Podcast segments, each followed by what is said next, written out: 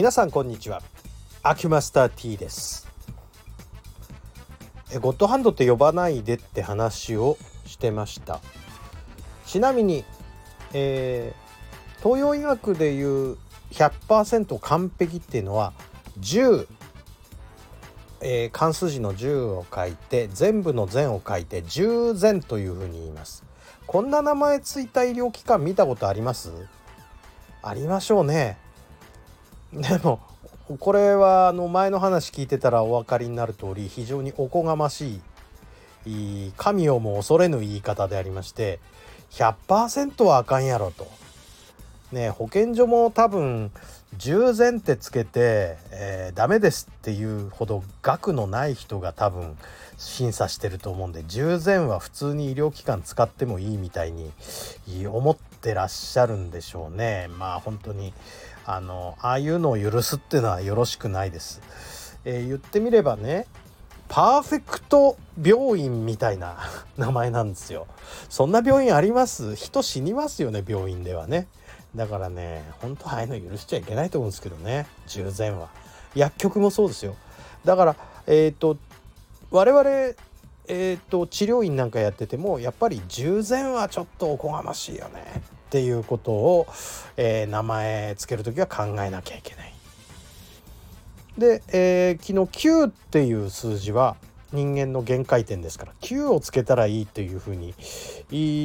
言いましたけど日本でなんか9って苦しむっていうところにつながってあんまりいい響きじゃないから9つけるところはないんですよね。これ日本の、えーと、漢字の読み方のせいになりますわね。ということなんですがえっ、ー、とねゴッドハンドってね呼んでほしくない理由のもう一つを言いましょう。えーとこれはねちょっと人と話しててうーんとあるラジオで、えっと、ゴッドハンドっていう人をたまに紹介されて、えっと、その人に治療を受けに行くんだけどゴッドハンドっていう割には全然ゴッド感がなくて全然なんか疾患が治らなくてほいで治らないのはなんかこう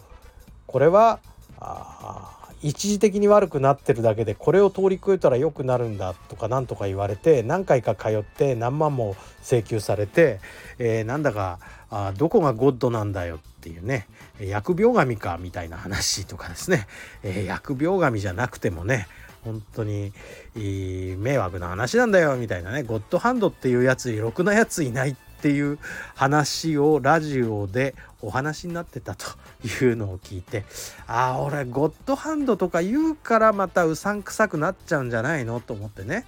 だからゴッドハンドをやめてってこう思うわけでございます。あのゴッドハンドって神の手でしょ？神の手ってね多分皆さんが神の手って想像するのはねおそらくイエス・キリスト様のですねあの手かざし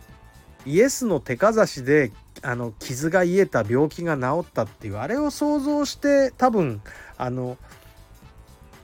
ゴッドハンドというようなことを言うんだと思うんですけどまあ中国的にはね外気口で治すとか内気口で、えー、気を練ってその気を送って治すとかっていう方法は確かにあってこれはまあ確かに神業に見えるけどでもやってんの人間だからあれゴッドハンドにしちゃいけないんですよね。まあ人はいつか死にますし永遠に生きてる人は、まあ、いないわけですからって前の話でも言いましたけれどもまあそのようなわけで、えー、なんかねゴッドハンドっていう呼び方をね、えー、されるとうさんくさい感じがしちゃうっていう。私うさんくさく思われたくないっていうこともあって自己防衛のためにも是非えー、っとゴッドハンドって言わないでねって。ね。えー、前にもお話ししたことあると思うんですけれどもあそこに行ったら1回で治るよとかいう紹介の仕方しないでねっていう話をしたかもしれません。1回で治るのと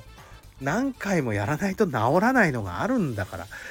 あの現状は人によって違うわけで死にそうな人生き返らせる奇跡なんか起こせるわけないんだからね医療なんですからね。そこのところねあの勘違いのないように紹介される方は紹介していただきたいなというふうに思っております。日頃から。本当に。じゃないとね来た人があいつ嘘つきやがったみたいなことになるんですよ。一回で治らないじゃねえかバカ野郎みたいな感じで思われちゃうんですね。それやめてよ。もう誰だよそんなこと言ったやつみたいなね。でそれが高じてねその紹介した人をあのディスるだけじゃなくて私までディスられるのね。あいつはペテン師だみたいなことになっちゃうわけですよ。一回で直せないんだからペテン師だって。いや、一回で直せないからあなた重症だから無理だから。だからね、あのー、ゴッドハンドはやめてください、本当に。やめて、本当。あのー、